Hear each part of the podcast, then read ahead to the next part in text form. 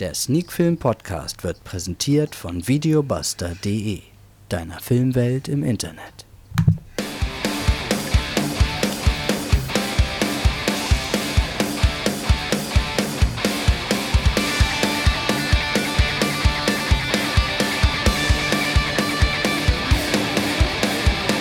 Ein neuer Sonntag, neue Folge Sneak Film to Go.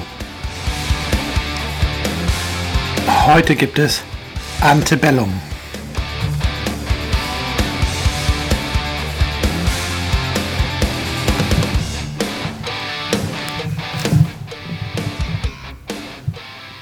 Ja, und damit sind wir natürlich wieder mittendrin in der neuesten Folge von Sneak Film to Go, der Sneak Film Podcast, wie immer präsentiert von Videobuster.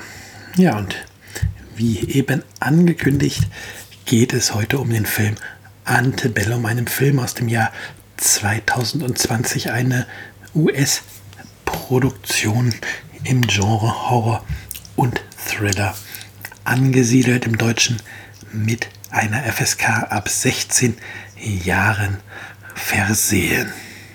Regie hat Gérard Busch und Christopher Renz geführt, und ja, es gibt natürlich auch ein paar Darsteller und Darstellerinnen. So sehen wir in Antebellum vor der Kamera Janelle Monáe, Jenna Malone, Eric Lang, Tongayi Shiriza und noch viele, viele andere, aber hier einfach nur mal ein paar zu nennen, und eben auch Hauptdarstellerin Janelle Monáe.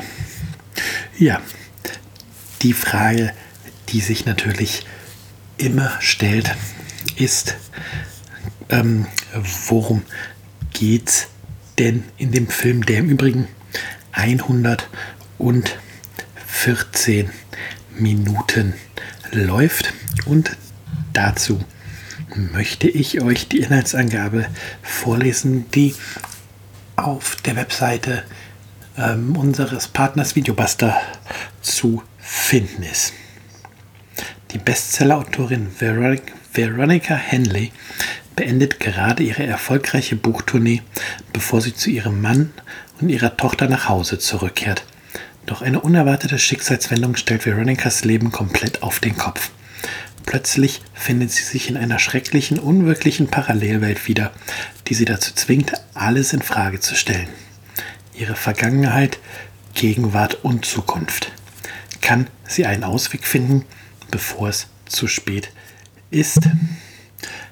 Ähm, ja, eine gute und berechtigte Frage, die die Inhaltsangabe hier aufwirft, aber ich muss tatsächlich mal sagen, die Inhaltsangabe trifft die Handlung des Films nur so halb. Ich weiß aus meinen E-Mails, dass das so ziemlich die gleiche Inhaltsangabe ist, die der Verleih ähm, rumgeschickt hat. Und ja, sie trifft einen Teil der Handlung. Doch da, wo die Inhaltsangabe ansetzt, das ist eigentlich erst das, was so in der zweiten Hälfte des Films ähm, passiert, weil schon, also der Film beginnt eigentlich in dieser Parallelwelt, und er bezieht gerade auch aus den Darstellungen in dieser Parallelwelt ganz viel seinen Reiz. Also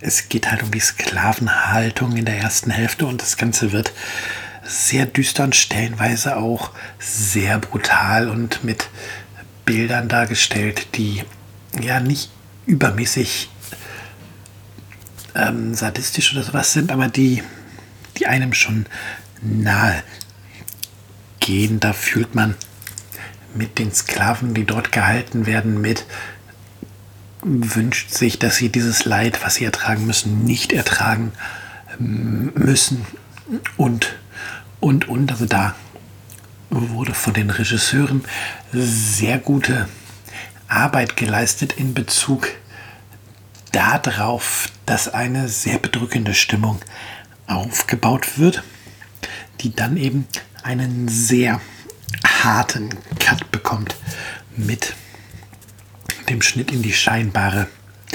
Gegenwart, in die Welt von Veronica Henley. Und ja, tatsächlich fragt man sich bei diesem Schnitt dann auch erst einmal, was genau ist hier gerade passiert? Wieso bin ich gerade noch auf einer Farm voller ähm, baumwollpflückender Sklaven und bin jetzt in der aktuellen Zeit? Und der Film arbeitet dann schon darauf hin, das aufzuklären. Und ja, da ist aber auch das, was der Film für meinen Geschmack dann nicht so perfekt macht. Der finale Twist und die finale Auflösung ist dann doch für meinen Geschmack etwas zu simpel gewesen. An Hauptdarstellerin ähm, Janelle Monáe liegt es auf jeden Fall nicht. Sie spielt ganz hervorragend. Man kauft ihr ihre Gefühle ab. Man ja, kauft ihr auch ihre starke Frauenpersönlichkeit ab, die sie in dem Film verkörpert. Und das ist ja öfters schon mal der Fall, dass ähm, im Film eine starke Frauenfigur gezeigt werden soll, aber ja, die dann im Film halt nicht so überzeugend rüberkommt, weil das Drehbuch ähm, da nicht so gelungen ist. Und ja, dann doch mehr das Helfersyndrom durchkommen lässt, oder ja, das Damsel in Distress, wie es im Englischen so schön heißt, ähm, durchkommt und eben nicht unbedingt ähm, der Faktor starke Frau. Ja, das passiert hier wie gesagt nicht. Und ja, Janelle Monáe spielt wirklich hervorragend. Das macht wirklich Spaß, ihr ähm, zuzuschauen bei ihren ähm, Aktionen vor der Leinwand. Ja. Und tatsächlich auch die anderen Rollen sind durchaus auch sehenswert und gut besetzt. Also ist jetzt nicht so, dass für mich persönlich da jemand total heraussticht und ich jetzt ähm, sagen würde, du schau dir Antebellum an, um dir mal diese großartige Leistung von diesem oder jenem anzuschauen. Aber sie spielen alle sehr solide, passen auch alle gut in die Rollen, ähm, die sie spielen sollen. Also da wurde von der, vom Casting gut gearbeitet und die Schauspieler haben halt auch vor der Kamera solide abgeliefert. Das ist schon ganz gut. Ja, wie gesagt, der Twist oder die Auflösung des Twists konnte mich bei dem Film nicht so ganz packen, aber dennoch ist der Film durchaus sehenswert, durchaus sehenswert. Gerade diese erste Hälfte ist, das erste Drittel des Films ist sehr, sehr packend und sehr intensiv. Da tut es dann auch gut, dass der Mittelteil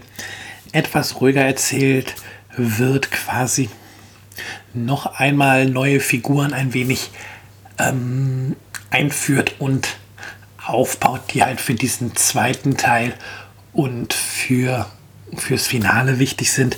Und ja, da kommt auch in diesem langsamen Mittelteil keine Langeweile auf, auch wenn da gerade irgendwie was die Spannungsmomente, die die actiongeladenen Momente, wenig passiert, viel Dialog, viele Kleinigkeiten ähm, dafür in diesem Teil, Teil zum Tragen kommen und wichtig sind.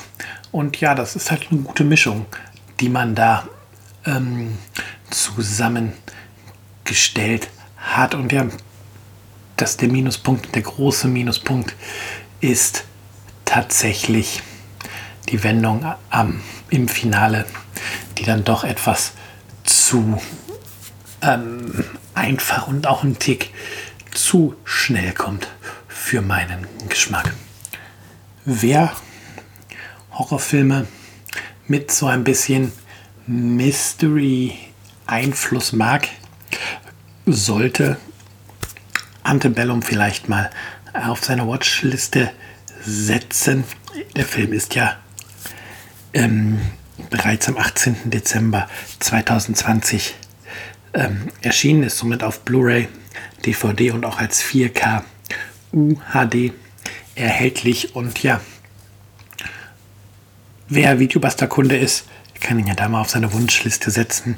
Wer es eilig hat, kann ihn sich dort sicherlich auch via à la carte Verleih direkt zukommen lassen. Aber es ist auf jeden Fall ein Film, der jetzt nicht in die Geschichtsbücher als Mega-Film eingehen wird, aber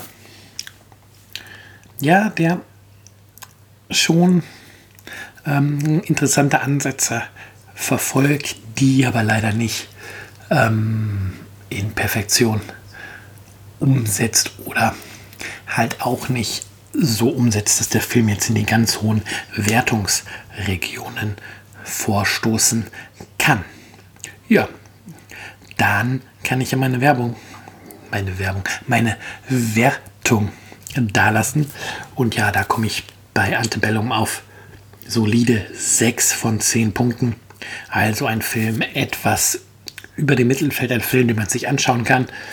Und ja, dann haben wir es für diese Folge auch schon wieder geschafft. Ich hoffe, ich konnte euch einen kleinen Eindruck von ähm, Antebellum vermitteln. Und dann hören wir uns nächste Woche wieder zur neuesten Folge von Sneak Film to Go, der Sneak Film Podcast.